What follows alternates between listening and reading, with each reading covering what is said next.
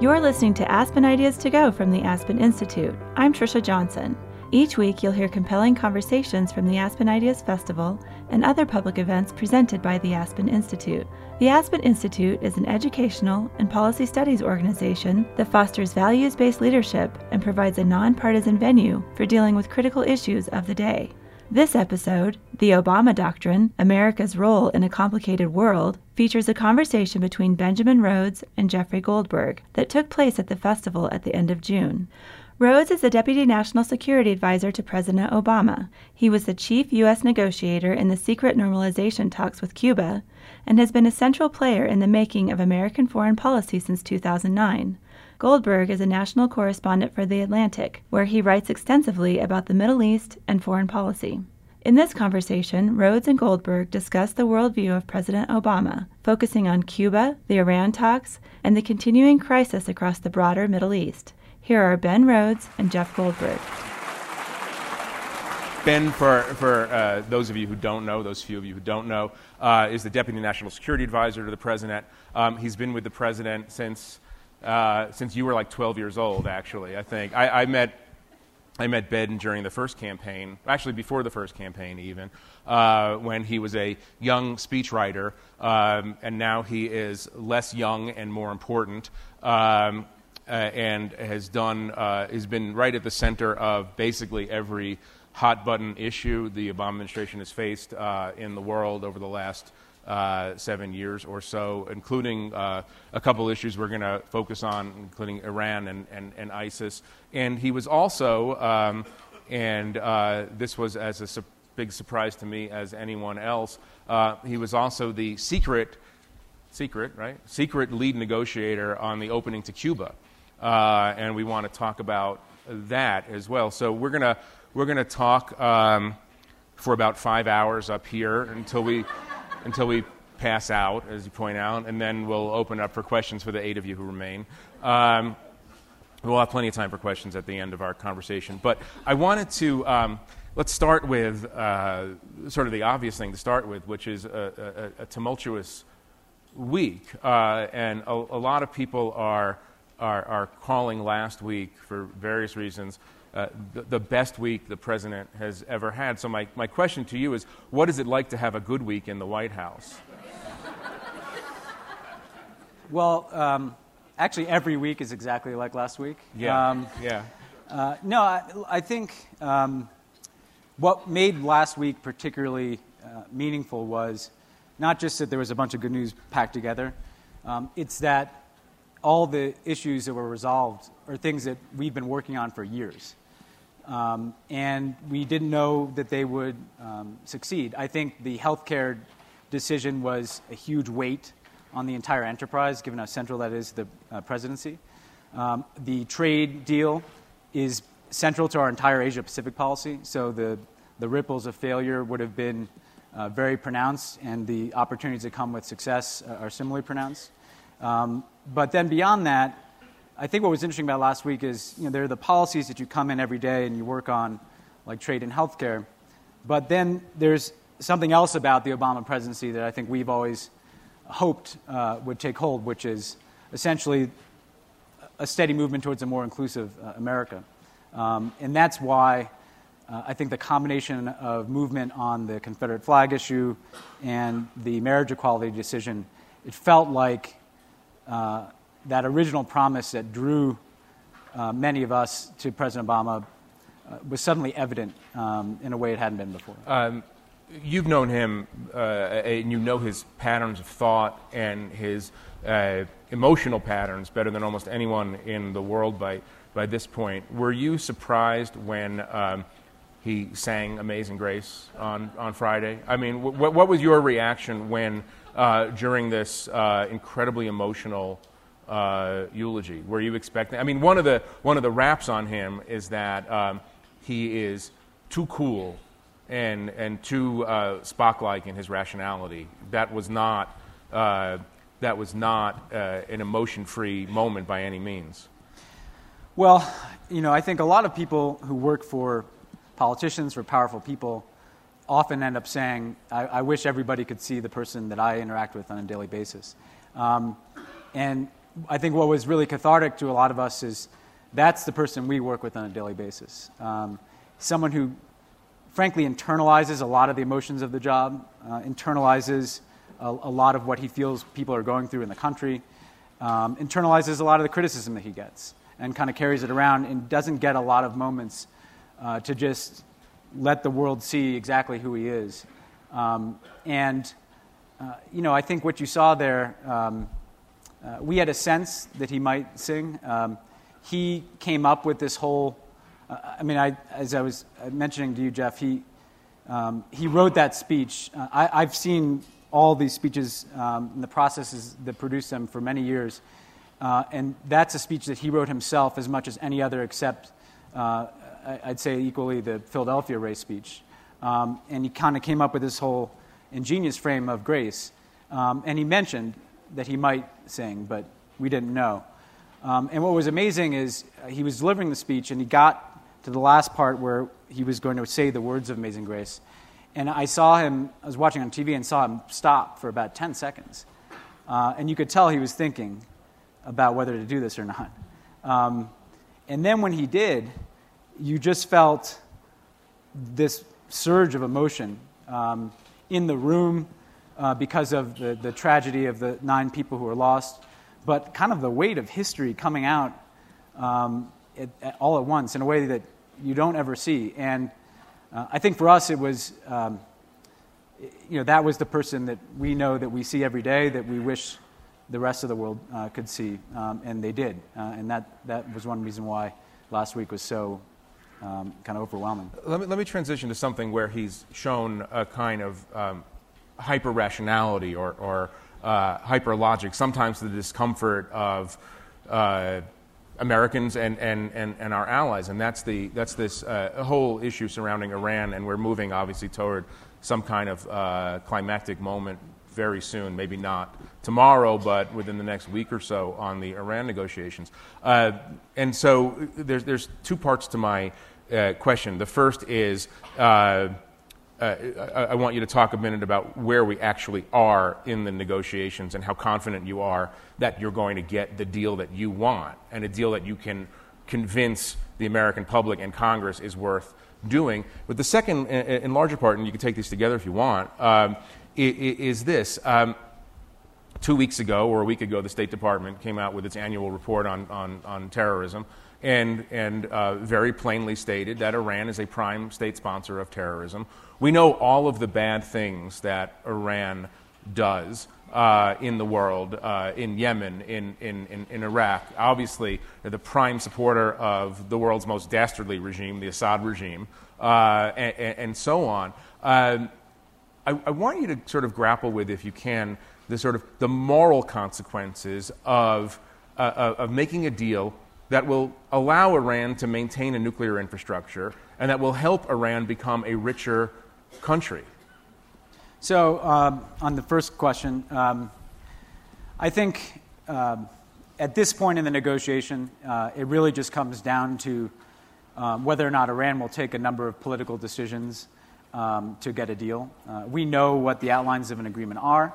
Uh, we know what some of the sticking points have been. So the foreign minister has just flown back to Tehran. Yeah, the foreign minister has flown back to Tehran, and that's an indication that, again, in the end, these are political decisions that have to be made at the highest level of both countries. Um, we don't need to spend a lot more time finding creative solutions. We essentially know what a deal looks like. Do you think he can sell the supreme leader on the last sticking points? You know, uh, the proof will be in what the Iranians bring back to the table, and it really comes down to you know, whether or not we can have the access necessary to monitor an agreement and to verify that Iran is not just abiding by an agreement, uh, but is not able to produce a covert pathway to a nuclear weapon. Um, and again, we know how to design that access. We've spent many months designing this inspections and verification regime with the Iranians. We had a framework in Lausanne that lays that out. Um, if we get it, uh, if we get what we need in terms of our bottom lines, uh, we will be able to say that we will be able to verify uh, that Iran not only is moving further away from a nuclear weapon in terms of the infrastructure that they're taking out, uh, the stockpile they're getting rid of, um, the reactor they're converting, um, but also that the access we have will give us the greatest uh, degree of confidence possible um, that they're not able to produce a covert uh, pathway. Um, and that's a whole technical discussion that we, we could certainly have. But on your second question, um, look, we're, we're in a negotiation to resolve a specific issue. Uh, we've decided that if you can prevent Iran from obtaining a nuclear weapon, that is an objective worth achieving through diplomacy. Um, and if Iran had a nuclear weapon, all the other activities it engaged in would be much more dangerous. And Iran, with a nuclear umbrella over Hezbollah's activities, over Assad's activities, over its threats towards Israel, would be much, much more dangerous uh, than Iran is today. And the region would become much more dangerous because it would precipitate a nuclear arms race. Um, and the notion that we should not solve this profound problem for our national security because we're going to have other differences with Iran, uh, you know, I, I think doesn't hold up. Um, and the fact of the matter is, we did arms control agreements with the Soviet Union when they were supporting proxies all over the world uh, and engaged in activities that were uh, you know, directly impacting American uh, national security interests uh, and threatening, frankly, the existence of our country. Um, uh, arms control uh, is something you do not with people who are your friends, it's something you do with people who are your adversaries. And you want to limit uh, their ability this to access This is a big weapons. question, by the way. Just open parenthetical for a second. A big question on a lot of people's minds is Does the president actually see Iran as an adversary? There is huge worry. I mean, you have united every American ally in the Middle East on this question, from Israel to Saudi Arabia, on, on, on, on the question of, of how the president understands Iran. There's a great fear that he thinks that he's going to be able to convert them toward becoming a, a, rational actor on the international stage. Do you believe that, that they're going to change out of this? So we believe that an agreement is necessary and has to be good enough to be worth doing, even if Iran doesn't change. Um, if 10 or 15 years from now, uh, Iran is the same as it is today in terms of its government, the deal has to be good enough that it can exist on, on those merits. That said, um, we believe that a world in which there is a deal with Iran uh, is much more likely to produce an evolution in Iranian behavior than a world in which there is no deal. Uh, in fact, to, to take uh, some of the criticisms, um, if the notion is that Iran has been engaged in these destabilizing activities under the last several years when they've been under the pressure of sanctions, well, clearly sanctions are not acting as some deterrent against them doing destabilizing activities uh, in the region. Uh, secondly, uh, the very people inside of Iran who oppose this deal uh, are the worst actors inside of Iran, the hardliners, who are very comfortable being in a sanctions environment where they have illicit sources of funding uh, and they're empowered in the system. Uh, there is an Iranian populace that clearly wants to move in a different direction. That's why they elected uh, a, a, different type of candidate. That's not to say we're not going to have profound differences with President Rouhani. But the point is, I think in a world of a deal, there is a greater possibility uh, that you will see Iran evolve in a direction in which they're more engaged with the international community uh, and less dependent upon uh, the types of activities that they've been engaged in. How much money is Iran going to get in the first year of an agreement? So there is, they're not going to receive uh, sanctions relief until they complete their initial nuclear steps. Um, so the, you know, the, the really important front-loaded steps that will begin to take out centrifuges, get rid of stockpile, that will take them some period of time, um, estimates of six months to a year. Um, uh, at that point, uh, they will begin to be able to access uh, revenue that is theirs, oil that they've sold on the uh, the international market that has been frozen. Uh, the estimates of the total amount of revenue that is frozen, they won't be able to access that all at once. So th- this will take a period of time, more than a year, um, uh, is $100 billion. Um, again, that's their money. We put these sanctions in place to get a nuclear deal. Um, and our assessment is that the majority of that money will go into an Iranian economy that is in badly in need of uh, being shored right. up. Right. You, I mean, you, you've argued, and the president has argued, that they're going to spend most of this money on domestic needs because they have this pent up demand for hospitals, schools, roads, and, and, and the government debts. Government debt. But there is a qualitative difference between Hezbollah having 100,000 rockets, Hezbollah, of course, being funded by Iran, 100,000 rockets in Lebanon, and having 200,000 rockets in, in Lebanon. I mean, isn't it, a, is it, isn't it a bit over optimistic to think that, that, that the Hezbollah and organizations like it won't get paid huge sums of money out of this deal, causing America's allies to have even more problems with Iran than it had before the deal? So, the first point is what Iran has been engaged in. Look, clearly Iran has more money, uh, there will be more money available for different elements of the Iranian government. There will be more money uh, available to Iranian security services. What Iran does in the region is not particularly expensive. You know, uh, they, uh, you know, their defense budget uh, is a fraction of what our Gulf partners spend. Um, it is not a question of, of money. Uh, it's a question of our capability to disrupt that Iranian activity. Um, and the strategies that we have to interdict weapons shipments, to prevent cyber attacks, to frankly have a training capacity for uh, proxies that uh, we and our partners support in the region uh, as against what the Iranians are doing. That's the conversation we had with the Gulf countries. If this was all about money, then the sanctions would be succeeding in preventing that Iranian behavior.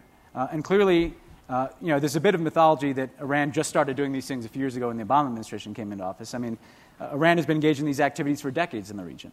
Um, but the fact of the matter is, if you can deal with the nuclear issue, um, and if you can come up with uh, a set of capabilities and strategies to prevent uh, Iranian destabilizing activity in the region, that is going to be uh, what, it, what is going to have a greater difference than simply whether or not we're seeking to starve them of funds. Because again, they prioritize funding for the IRGC. The IRGC has um, an ability to exist in an illicit economy, have their own funding sources. And the last thing I'd say, Jeff, to step back on this is, you know, what are the alternatives here? Um, we are trying to prevent a spiral into a major, catastrophic, potentially, uh, escalation of conflict in the Middle East.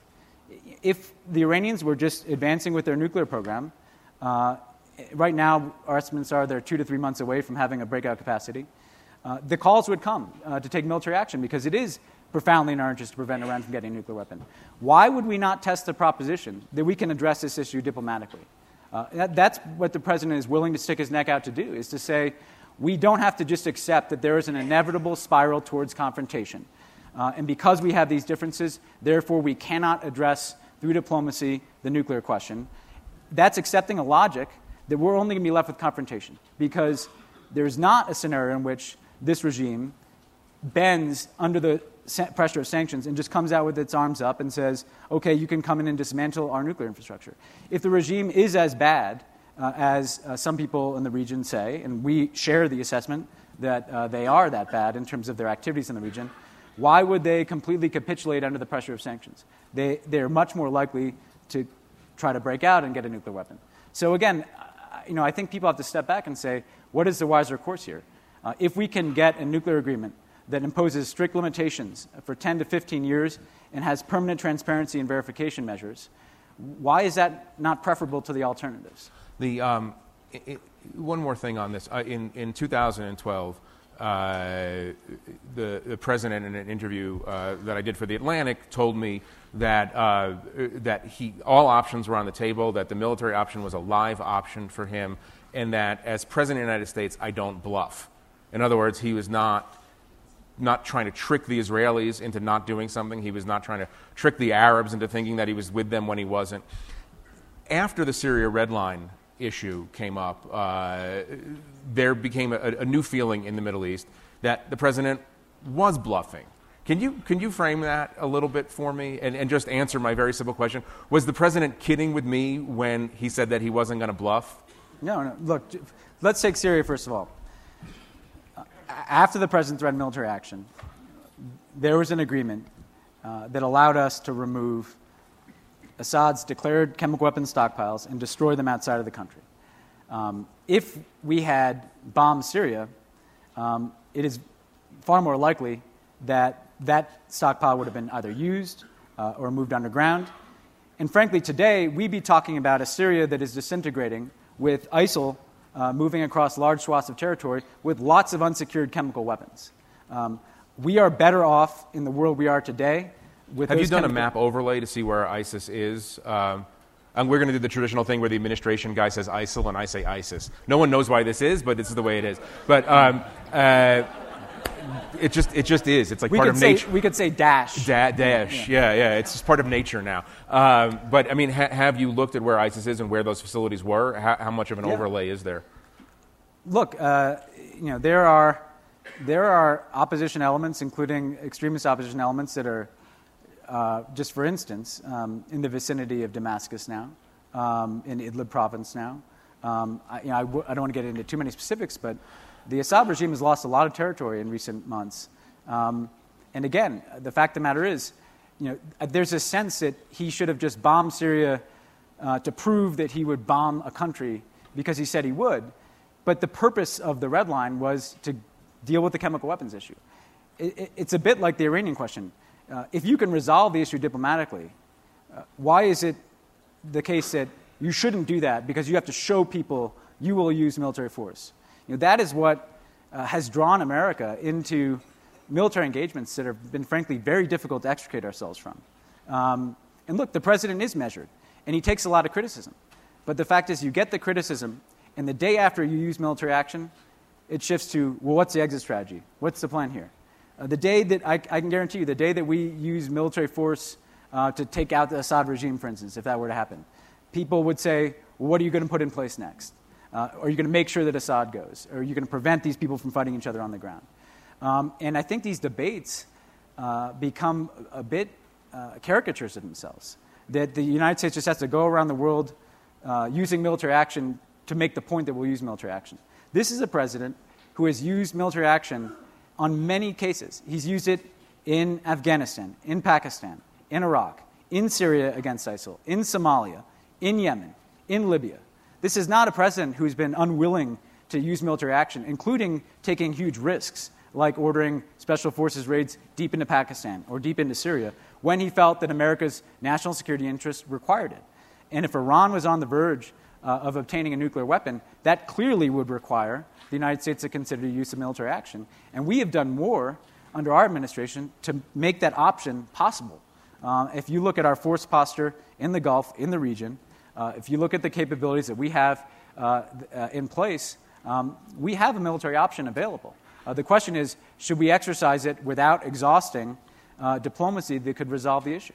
Does he think that the military option in Iran is even a feasible option at this point? Should this whole thing collapse? The, the, the, well, the point, there is an option, right? There's a military option that will set back Iran's nuclear capabilities. Uh, but again, uh, I think sometimes people held up, hold up military options as if they're going to solve the problem entirely.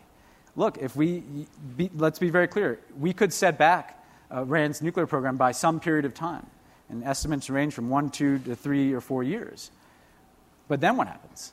The Iranian regime would still be in place. They would have every incentive to kick out all inspectors, so you have no visibility into what's happening. They'd have every incentive to do everything they could to get a nuclear weapon as soon as possible. That's what the scenario is when we use military action in Iran. And then people will say, well, you have to go into Iran to ensure that they're not breaking out in that way. Why is that a better world to live in than a world in which we can verify for 15 years that Iran is not even on the brink of obtaining a nuclear weapon, and then we can make a judgment 15 years from now about what we're going to do going forward. So you're leaving it to President Chelsea Clinton, in other words, to, to, to grapple with the. Uh, or George Bush the ninth, or whatever it is, you know, whatever, whatever, whatever number. Uh, let's let's let's let's. I was trying to think of a name I could say that wouldn't get me in trouble. Yeah, yeah, yeah, yeah, yeah, yeah, yeah. You're probably best just not. Yeah. Uh, uh, let me use Iran to pivot to a, a, broader issue, which is the issue of an Obama doctrine, such as there is an Obama doctrine. Last year, we were talking a lot in, in my little universe that the Obama doctrine was don't do stupid shit, if you recall. Um, uh, that, that, all, that provoked um, Hillary to suggest that that wasn't a great doctrine we seem to have moved away from that, and we're now this year back to, in a way, a kind of a doctrine that probably was there originally, and, and we, we, we lost track of it, which is there's no reason that America's adversaries have to continue to be America's adversaries. And that brings me, obviously, to Cuba, which for me, in a way, was a test run for what you're doing with, or what you're trying to do at least, with Iran. And Burma might have been the test run for what you're doing with Cuba. Can you frame this out a little bit? Frame out the president's thinking. We all remember from even back in 2007, 2008, the president, uh, the then Senator Obama, getting a certain amount of grief for saying that he's not scared to talk to America's enemies. It seems as if we're now seeing the fruition uh, of that. And, and maybe you could take us to how the decision was made to actually do something that hadn't been done for 50 years, which is a real uh, outreach to Cuba and what it means in, in Iran and, and other areas. Yeah. So um, I, I, think you're right. It's a return to, uh, I think, what was at the core of the 2008 campaign, which is um, a willingness to engage. Um, you know, doctrine is often debated as having kind of a, a, mathematical formula for when you use military force. You know, um, and that's I think what he was resistant to do is to say, you know, if X criteria uh, are met, I will go to war. Uh, you know, the Bush doctrine was to prevent uh, nations from getting WMD that wasn't universally applied. Uh, that's not a criticism even of the Bush administration. There's not a formula that you can universally apply. If it were universally force. applied, they would have done what? North Korea, they were going to war North Korea and Iran. Um, North Korea obtained a nuclear weapon. Um, the, the, the question is, as the president laid it out, um, we can engage adversaries without giving up any of our capabilities or freedom of action. And so, why would we not test that proposition? So, as we discussed with respect to Iran, uh, we can test whether or not we can resolve the nuclear issue through engagement without giving up anything uh, in terms of our own capabilities, uh, in terms of our own ability to respond to uh, Iranian activities. And frankly, we can test whether or not Iran can evolve into a more constructive uh, actor in the region. If they don't, we don't give up anything in terms of our capabilities to confront Iranian activities. Uh, Cuba, I think, is an even starker. Well, you've case. given up your, your sanctions. I mean, you've given up your ability to squeeze their economy. The sanctions are not. The sanctions were put in place expressly for the purpose of getting them to the negotiating table. We're keeping in place a whole host of other sanctions related to terrorism, human rights abuses, ballistic missiles. Uh, we are, and we are going to have the capacity to turn those sanctions back on if it turns out that Iran cannot abide by an agreement. So we're not giving up the sanctions architecture uh, over the course of the agreement as we're testing whether or not Iranian, uh, Iranian compliance uh, is there. Um, to step back here, the point is um, why not uh, see whether or not we can move these relationships in different directions? Uh, with respect to Cuba, um, where did the idea come from? Well, the idea came from the fact that the president had always thought that this policy made no sense. Uh, you had a policy that was intended to squeeze Cuba uh, so that they would um, embrace democracy and human rights that had resulted in uh, the Castros running Cuba for decades uh, and the United States being isolated in the hemisphere, um, and the Cuban people suffering uh, under the weight of our own sanctions. By any definition, it was a policy that had failed. Um, when we came into office, we were determined to change it. We did some initial steps to pr- allow uh, Cuban Americans to travel and send remittances. Then you had Alan Gross detained uh, in Cuba. And that was kind of the break because we knew we wanted to move in a different direction. Uh, but that was not something we could do when you had a USAID. Was it a mistake by, by your administration to send Alan Gross in the first place to Cuba on his democratization mission? I think that these democracy programs um, have been in place for a long time. I think the way in which some of them operate um, was clearly intended to provoke. Um, we make no apologies for provoke, promoting democracy uh, around the world. Um, I think clearly, uh, we want to make sure that those uh, programs don't put people at risk, like Alan Gross. Uh, and Alan Gross was, was put at risk. Now, his detention was unjust. Um, and we, would, uh, we rejected throughout the talks the notion that um, it was fair that he was detained for what he was doing. Uh, the Cubans would argue back that our laws would prevent him from doing that. Um, but the fact of the matter is, um, he was detained. Um, it was an unjust detention to be holding someone uh, who, frankly, had no uh, adversarial intent towards the Cuban government. Uh, and we needed to get him out of prison before we could move forward with broader policy changes. But we also wanted to engage in a conversation with the Cuban government uh, to see and test whether or not they were willing to move in a different direction that could open up the space for uh, greater uh, change and reform inside of Cuba, concurrent with us taking those policy changes. So tell the story. I mean, how did you become the Cuban negotiator? Um, well, you know, after uh, the president was reelected, we had uh, a meeting, you know, a very long meeting uh, in the Situation Room where we went through the priorities for the second term, the things that we wanted to do, uh, uh, particularly affirmatively. Um, and we returned to this question of Cuba. Um, and, you know, a lot of other people, I think, you know, wanted to do a lot of other things in the administration and move on to different places. Um, but this was the one thing that, um, that I wanted to do. Um, and we talked it through with him and with um, you know, the people who worked on Cuba policy in the White House. Uh, and they, they actually felt that um, it'd be a good fit to have someone who was known to be very close to the president because the Cubans are very wary of engagement and they want to know that the engagement is reaching the top. They felt like there had been several other efforts of engagement where it turned out to be kind of Lucy with the football, uh, where they had conversations with the Americans. They reached a certain point, uh, but then there was never you know, follow through. We can debate whether it was the Cubans' fault or, or, or not, uh, but that was their perception. So they wanted to, someone in those talks who was very close to the president, um, and, uh, and you know, they wanted it to be discreet. Um, and so we launched this channel. We sent them a message saying we wanted to initiate a dialogue about prisoners and other issues.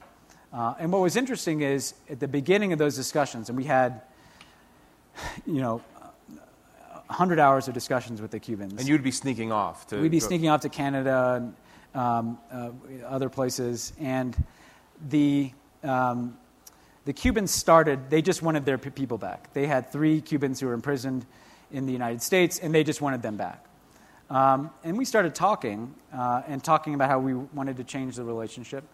Um, and then they started talking about some of the things that they were considering doing in terms of their own uh, system. And you know, the idea of reestablishing diplomatic relations was not something that was you know, immediately attractive to them. Um, you know, they're very comfortable in a position of being in opposition to the United States. Uh, they have built uh, you know, the, the legitimacy in part uh, of much of their approach around the fact that they're resisting American uh, aggression. So it was not a no brainer by any stretch of the imagination for the Cubans to agree to, to a process of normalization and the, to an establishment of diplomatic relations. Um, but I think what we came to a view of in the, in the discussions is that if we were going to take these very difficult steps of having this prisoner exchange where we get a Cuban uh, intelligence asset of ours and Alan Gross would be released, they'd get these uh, three Cubans, that we needed to broaden uh, the scope of what we were talking about. That this would be an opportunity. We'd have one opportunity to make a big move together, um, and that we should try to do as much as we could in that space. Uh, and that led to them taking certain confidence building measures, like the release of uh, a list of political prisoners uh, that we provided to them.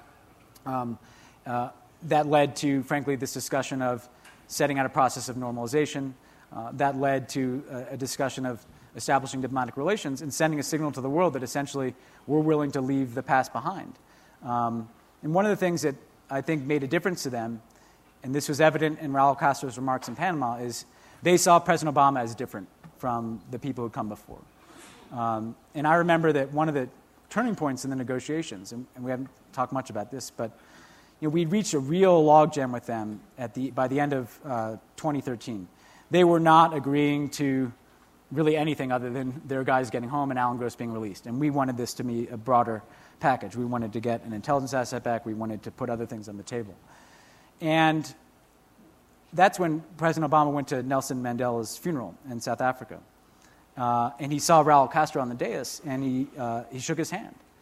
And that, you know, caught the Cubans off guard. Um, and when we saw them next, they said, you know, we, uh, we didn't, you know, y- your president treated us with respect. Um, nobody's done that before. Um, and, you know, I said, well, as if not only was it the appropriate thing to do, you see someone, why would you snub him and not shake his hand? If, if the Cubans have the right to be any place, uh, it's certainly at the funeral of Nelson Mandela, who they helped in many ways.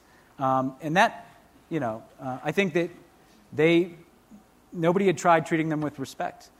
Now, we made very clear that we're still going to have the president, the president actually felt that Cuba's activities against South Africa in Angola, or how they would frame it in Angola and elsewhere, were were legitimate and therefore worthy I think he of. felt that, like, the notion that you know he shouldn't be invited. That you know we should have should we have insisted that we wouldn't attend if Raul Castro was there, would have been, would have not made any sense given the, the history. Now, again, we made very clear in every meeting we're going to have differences with your political system.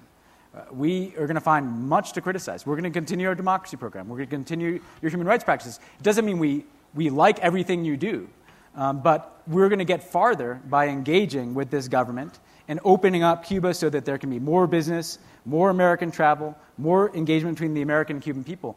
That holds out a lot greater promise uh, to promote the things we care about Okay, but here, than here's, the alternative. here's the, the crucial question is how much weight do you give to, to, to the traditional American role of pushing democracy, forward in this. I mean, Cuba, I mean, look, it's early in the process, but Cuba doesn't show many signs of liberalizing uh, either the way it treats uh, dissidents, the way it, it, it, treats access to information. Burma, which of course came before Cuba, is having its own set of pretty terrible problems right now. In other words, American recognition of the Burmese government hasn't achieved sort of a transformational democracy. You don't have and, and so yeah. it brings us to Iran, how much you can honestly expect and how well, much are you demanding. But look, on the democracy side, um, you, are not going to transform these societies overnight.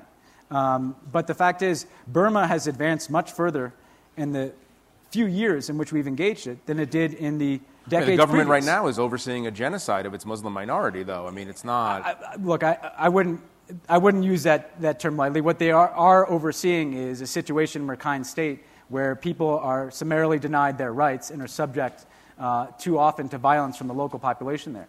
Um, the com- complexity of that situation is um, the fact that, frankly, uh, what we have to find is constituencies in Burma who recognize uh, that it affects the entire country when you have a, a, state like this in which, frankly, there are local actors uh, who are exploiting uh, intolerance. What I would say is their political system is opening. Uh, they have released political prisoners. They have released Aung San Suu Kyi. There is an election coming up later this year. Uh, they have had contested elections. They have had parliamentary debates. This is a nascent beginning of a process for them. It will take time. In Cuba, I think what I would say is look, what we were doing was not promoting democracy. Uh, what we were doing had provided the Cuban government with a rationale. That you mean the 50 year policy yeah, before? It had failed utterly. Uh, it, we, we might have felt good about it. It might have allowed us to stand up and make speeches about how we're supporting democracy in Cuba, but the result was the opposite. The result was we were handing this government uh, an excuse that it used to great effect in Cuba, in the region, and around the world, frankly, uh, to say that the reason that we have to have all these restrictions in place is because the Americans want to come over through our government. Um, and you know, they were very comfortable in that, in that setting uh, we were not making headway. It's not like, you know, another month or year, we, we had the Castros on the ropes and, and they were just about to fall, and then we did this. It was the opposite.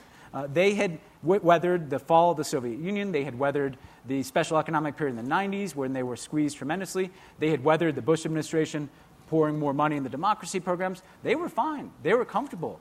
And the fact so of the you matter see is, an, you see well, an analogy what, between. What, yeah. And what promotes American democracy? Is it just our rhetoric, the strength of our rhetoric? Uh, and, and funding that, frankly, is not reaching a broad number of Cubans, but a very small number of Cubans? Or is it going to be Americans traveling all over Cuba? American businesses going down to Cuba? American businesses helping build the telecommunications in, infrastructure in Cuba that can facilitate the access to information? Jeff, our policies, we're, we're making it illegal for us to sell apps in Cuba. Wouldn't you want Cubans to be able to access information? Wouldn't you want? Depends Cubans? on the app, I guess. Well, I mean, yeah. I'm not, you know. Yeah, no. I, to each his own. Yeah. You know, I don't know what you're into. Yeah, yeah, yeah. Um, but, yeah. but, like, I'm sure the NSA knows it's on my phone, but, but, right? you know, whatever. Apple has good encryption. Yeah. But the, the, the, the, the fact, that, look, President Obama gets a lot of criticism, but you know, in part it's because he's, he's taken on some sacred cows. You know, you cannot make an, a nuclear deal with Iran. You cannot engage Cuba. Well, why not? Because you cannot. It's not how we do it. You know, we do it this way. Well, uh, and, and, and look, he, he's willing to take the criticism, but the, here's what this is all about, right? The, the Obama doctrine. and our whole foreign policy, we have to reposition the United States to be able to lead in this century. We came into office in the middle of a global financial crisis. We had 150,000 troops, uh, in 180,000 in Iraq and Afghanistan, a completely unsustainable uh, resource allocation in Iraq and Afghanistan, two countries uh, that frankly are not going to dictate the course of the 21st century. We've been trying steadily to reposition the United States, to refocus on the Asia Pacific through the TPP agreement, to withdraw that resource allocation and put in place a more sustainable counterterrorism policy that doesn't eliminate risk, uh, but manages it and uh, aims to prevent attacks on the United States. And Cuba and Iran are part of it in this way. Uh, we don't have to accept another pull into another war in the Middle East, in Iran, if we can resolve this issue diplomatically. In uh, the Americas, we're much better positioned, not just in Cuba, but in the whole hemisphere. We're able to have a conversation we never could have there because we go to these summits and all people would talk about is our Cuba policy. Now we can go and talk about democracy, human rights, development, energy, and the things that are actually in America's interests. Let me um, ask one more question, then we'll go to questions out here. Uh, but you, you talked about Iraq and Afghanistan not dictating the course of the 21st century. Obviously, they're not going to dictate the course in any positive way. That's Asia, that's other places in the world, uh, or at least as we can see it now. But we have a tremendous, tremendous terrorism problem. Uh, you know, when President Obama came into office, there were pockets of terror in Pakistan, Afghanistan, Yemen, a little bit Somalia. Now you have half of Syria and Iraq under the, under the control of a group that, on the one hand, has not shown uh, I mean, it's killed Americans, obviously, but has not shown uh, uh, the, the, obvious desire yet to attack American targets at home or, or large targets overseas.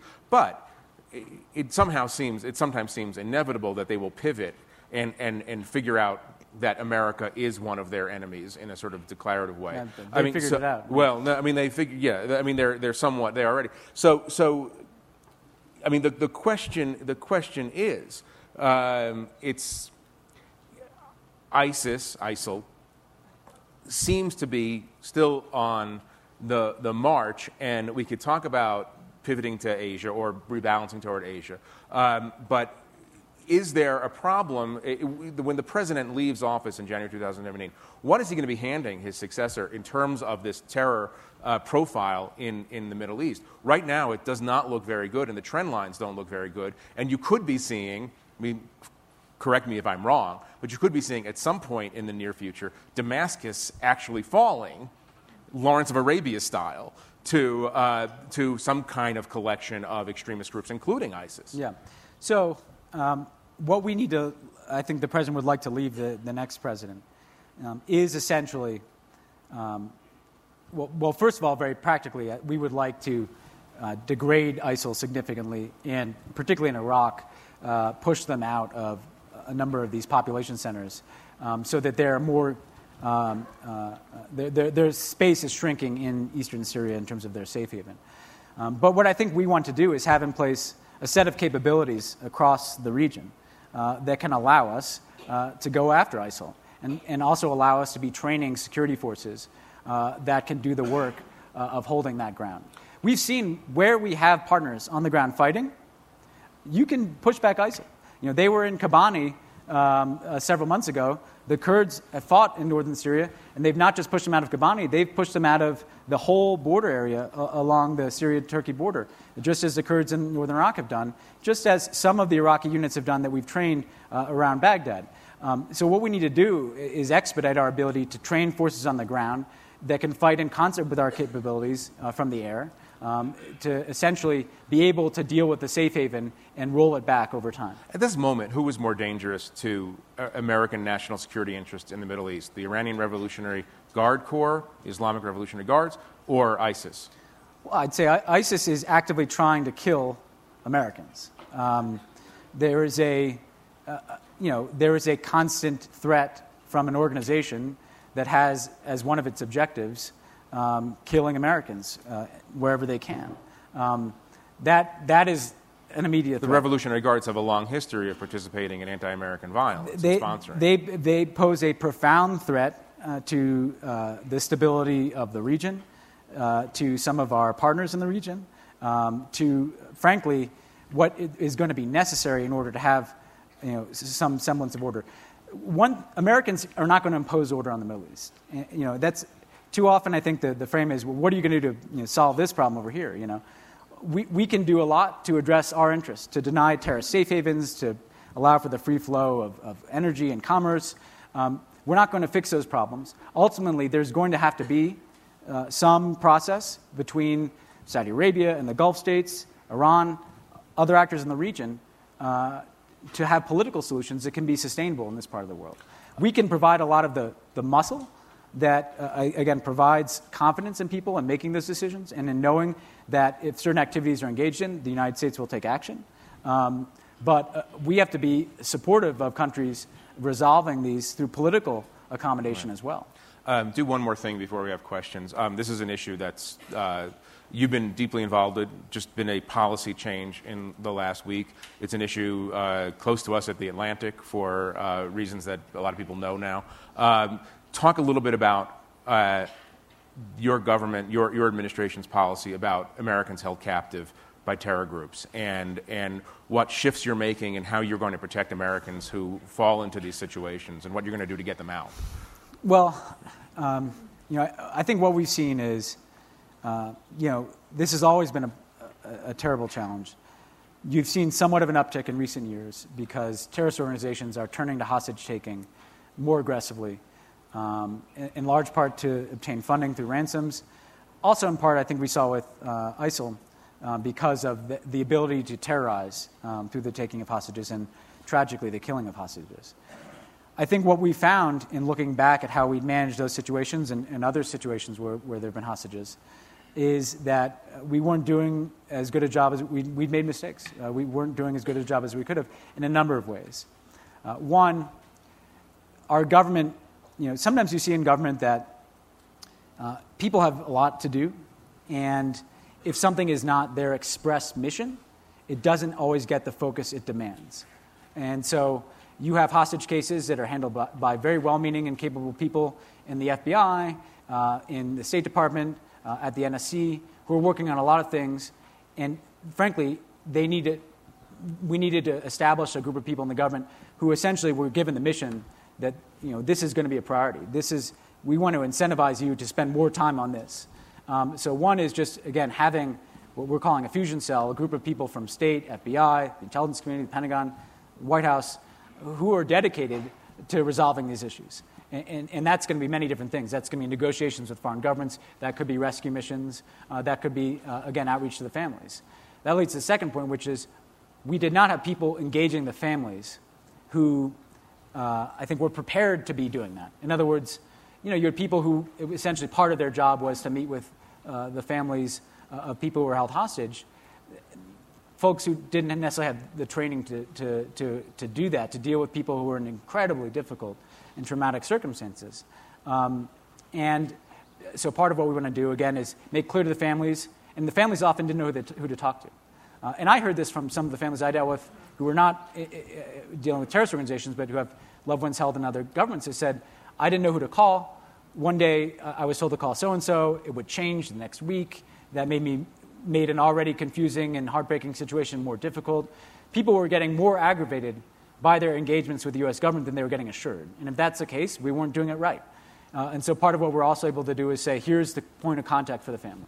Here's who you call at the FBI, here's who you call at the State Department, um, and to make sure there's predictability.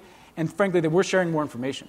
Um, you know, that, and, and look, that we are forthcoming. You know, oftentimes we get information related to hostages is very sensitive, but we should be able to share that with families. Um, that's not like releasing it publicly. Um, so again, the second part is engaging families and providing them information. And then the third part is just on this question of ransoms. The U.S. government is going to continue to have a policy that we don't pay ransoms. Um, we see it as a fundraising vehicle for terrorist organizations. Um, if we go down that road, uh, frankly, uh, we're breaking a principle that we seek to get other governments uh, to reject. Um, and frankly, we'd be in the very difficult position uh, morally uh, of paying uh, direct funds to terrorist organizations like ISIL. However, frankly, there's an other side morally, which is that if your family member is taken hostage, you want to do heaven and earth and everything you can to get your family member home. Um, and you should not be threatened with prosecution for doing something that, um, frankly, uh, I think any family member would try to do, which is what, what can I do to get my, right. my, my, loved one home? So we made changes. Frankly, a lot of that uh, benefited from uh, David Bradley and his, uh, the group of people he had working on these cases. David helped, I think, the families present uh, to us their concerns in a way that was very useful in terms of, you know, everything we did grew out of those engagements with the families. Um, and hopefully we can get better at this going forward. Let me um, call very quickly on, on question. With regard to engaging adversaries, uh, talk about Vladimir Putin and Russia. There's a, a lot of written thought that the Western movement to bring Ukraine into NATO, not just the common market, was a vital threat to Sebastopol and led to the invasion of the Crimea. Are we, I know we're rearming Eastern Europe now, and uh, in order to have a real threat and to have material in position. But is there is there a next step in mind to get back to engagement?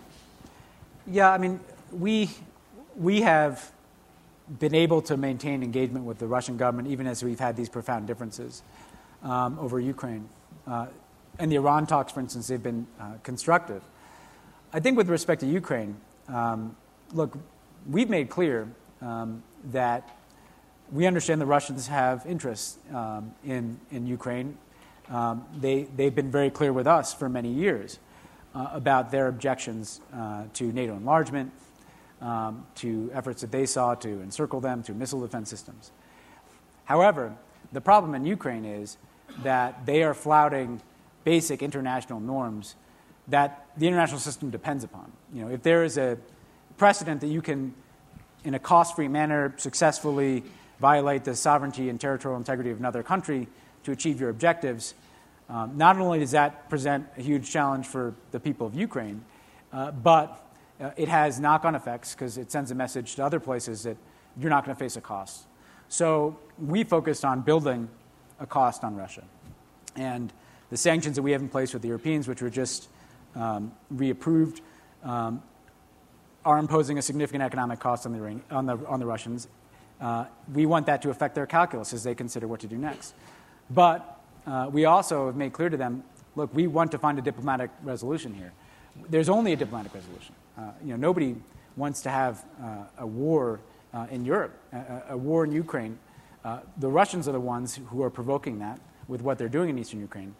But we've provided an off ramp whereby, again, the Ukrainians take steps, I think, to address questions of decentralization and federalism in eastern Ukraine. and the Russians pull back their weaponry and support for these separatists and you have a calming of the situation. Um, and I think the Russians have not ever fully taken that path, but they've kept the, the door open to it. Um, and so right now you have this very tenuous Minsk diplomatic process that provides that off ramp um, that has only been partially fulfilled. Um, and we just have to continue to make clear to Russia uh, that if you go further into Ukraine, the cost will be further to you. Um, but if you uh, take this uh, diplomatic alternative that is available to you, uh, there can be a settling of the situation. Um, and over time, I think there can be uh, a rebuilding of the relations between the United States, Europe, and Russia. Um, but uh, again, I think the principle and the reason why um, it's worth taking a firm stand is that the international system can't work if the most basic rules are violated. There's a question back there. I recently attended a lecture by David Kilcullen, an Australian who advised General Petraeus at some time, and I was left with the impression that, the, uh, that ISIS is actually the Baathists reasserting themselves uh, in, in Iraq and in the area. Would you comment, please? Yeah. Well, we, we see some of that. Uh, so, what we see is a situation where you had Al Qaeda in Iraq, uh, you know, the organization that the Al Qaeda affiliate that was formed after the invasion of Iraq. Um, you had remnants of, of that organization. But then what you had is uh, a combination of, uh, I think, two principal events. Inside of Iraq, the Maliki government was governing in more and more sectarian fashion that was alienating Sunnis. And so you had former Baathist elements uh, who had military capabilities uh, and a good sense of tribal networks um, who joined with uh, AQI. And at the same time, you also had a collapse of authority in eastern Syria, where Sunnis were fighting against uh, the Assad regime. Uh, and this became kind of a ripe uh, ground for these disparate threads to come together under the extremist banner of, of ISIL. Um, and you know, that has allowed them to galvanize people around the world because of the Syrian conflict. What drew foreign fighters to Syria I think, was a desire to fight Assad that then morphed into uh, this desire to be a part uh, of ISIL. And then inside of Iraq, I think what you saw is that uh, you know, they, they had people who knew from fighting a multi year insurgency against the United States, you had people who were militarily capable, who knew how to use insurgent tactics. And you had Sunni populations in places like Mosul who didn't necessarily like their agenda, but didn't want to cooperate with the Iraqi security forces, who they saw as acting on behalf of a Shia led government. Um, where does that lead you? That leads you to the notion that you need to invest those Sunnis in both the military solution against ISIL, and we're trying to do that by increasing our training uh, in Anbar province uh, in western Iraq. And you need Sunnis who are invested in the political project in Iraq. Uh, and that's why uh, we've supported a new government under Prime Minister Abadi that is uh, uh, taking some steps to reach out to Sunni populations, um, both in terms of symbolism but also legislation, to make them feel more invested in um, uh, uh, what is essentially going to be an Iraq that has a degree of decentralization um, but can hold together and deal with the immediate threat of ISIL. Good morning, Mary Louise Kelly. Focus for a moment on Greece. Uh, where the banks are shut today, the economy is in chaos, and there seem to be no good alternatives for the path forward. What is the White House position? What would you like to see happening in Greece in the yeah, next what are you going to do about Greece, Ben? What are you going to do about Greece? One of, um, just to take a step back, one, one of the, the, you know, there's this kind of constant narrative of, you know, anxiety is, is the United States in decline, is, is China, you know, rising and this gets to Greece, I promise. Um, the, um, people forget that China and no other country is trying to play the role we play in the world. Um, they're not aiming to sign up to be responsible for security in the Middle East, be responsible for the global economy, be responsible for setting and enforcing international norms. There's not another country that is, we, we are the ones convincing ourselves that somehow there's another country that is trying to play the role we play. And this leads me to Greece, which is the president's been engaged on this for, for years. When things, uh, I think, uh, were particularly difficult in 2011, 2012, he spent more time talking to Eurozone leaders uh, about this subject than anything else. And I remember there was a G20 where uh, there was some reporting that the Chinese were going to come and they were going to buy Greece. You know, they were going to write the check that was going to solve the problem. And of course, that didn't happen. And the president was in uh, all night sessions with the European leaders uh, and the European uh, Union leaders about this issue. And um, when we saw him after, he said, Well, how did that go? And he said, You know, it's funny. I, I didn't see Hu Jintao at that meeting, you know. um, but uh, the fact is, we've been engaged on this. what we would like to see, again, is a situation in which Greece is able to stay in the Eurozone, um, uh, is able to make necessary reforms, but be on a pathway to some growth that can offer hope to the people of Greece. Um, the president has spoken to Chancellor Merkel uh, yesterday. He'll speak, I'm sure, to other European leaders about this. Uh, I will resist saying more uh, um, because uh, I don't want to say something that um, you know, provokes a market response. Who would ever think you yeah. could move markets? Yeah, yeah. Huh? Um, but no, I mean, we would like to see. Look, this has been an incredibly difficult issue. Um, we would like, you know, we would like to see the European project in the eurozone weather this uh, challenge. Um, we're, we're, mindful that the people of Greece need to have a sense of hope that there will be growth, uh, but we're also, you know, uh, mindful and have had many discussions with the Germans and others in Europe that, uh, frankly, they're, you know, they have to have the confidence that Greece will, will, will follow a reform program as well. Please um, go ahead. I'd like to ask a question about our great frenemy, China, friend enemy, right? I think we can say that. Um, given how different um, China is culturally, the leaders and the people, et cetera, background, values, view of the world. When you look ahead at our you know, political, military, et cetera, relationship with them, it's going to be the ball game in a lot of ways in the next 50 years. How do you negotiate that relationship when the fundamental premises, worldviews, values, et cetera, are so different from a Western approach? Yeah. So, if you could just, in one minute, talk about the next hundred years of U.S. China relations. This is like a test. This is a, this is a test. One of, the th- one of the things I think that is, is, is evident in the U.S. China relationship is that we are much more interdependent uh, than I think people remember. Um, you know, our economies have uh, you know, such an enormous uh, uh interdependence. Uh, we have a, a, common investment in stability um, in the Asia Pacific region. We, we both benefit from that. Um, so even though we have those differences, um, we would suffer mightily from a conflict. And what we've tried to do with the Chinese over the, uh, over the years is say, essentially, you know, let's identify the issues where we can work together. Um, and we've tried to move them into being a more assertive and responsible global actor. And climate change is the focal point of that effort right now because you can't solve that problem without the Chinese. Let's identify the areas where we're going to have differences, and we're just going to have to uh, we're, we're going to have to um, address them very directly. The cyber issue has been a perennial one um, for instance, uh, where we see China moving into space uh, where they're stealing, uh, not just conducting espionage, but uh, again, intellectual property and things that make it difficult for U.S. businesses. And the case we make there is uh, you're creating an environment that is ultimately going to be harmful to you because U.S. businesses need to have the confidence that they can invest and act in China without uh, their uh, trade secrets being taken away. Um, but then there are areas of real difference on human rights uh, uh, and a range of other issues. Uh, our ability to balance all that, our ability to be candid about where we disagree, um, our ability to identify areas where we can cooperate, um, I think is going to do a lot to shape the environment. Um, the last two things I'd just say, though, is we see China in the Asian context. Um, so part of how we address this environment of the next hundred years is not just our engagement with China, it's our engagement with Southeast Asian countries, with India, with Australia. Uh, that frankly, we want a rules based order in the Asia Pacific, like we've had in the transatlantic community, where countries are following the rules of the road economically. That's what TPP is very much about, setting standards, but also in resolving disputes.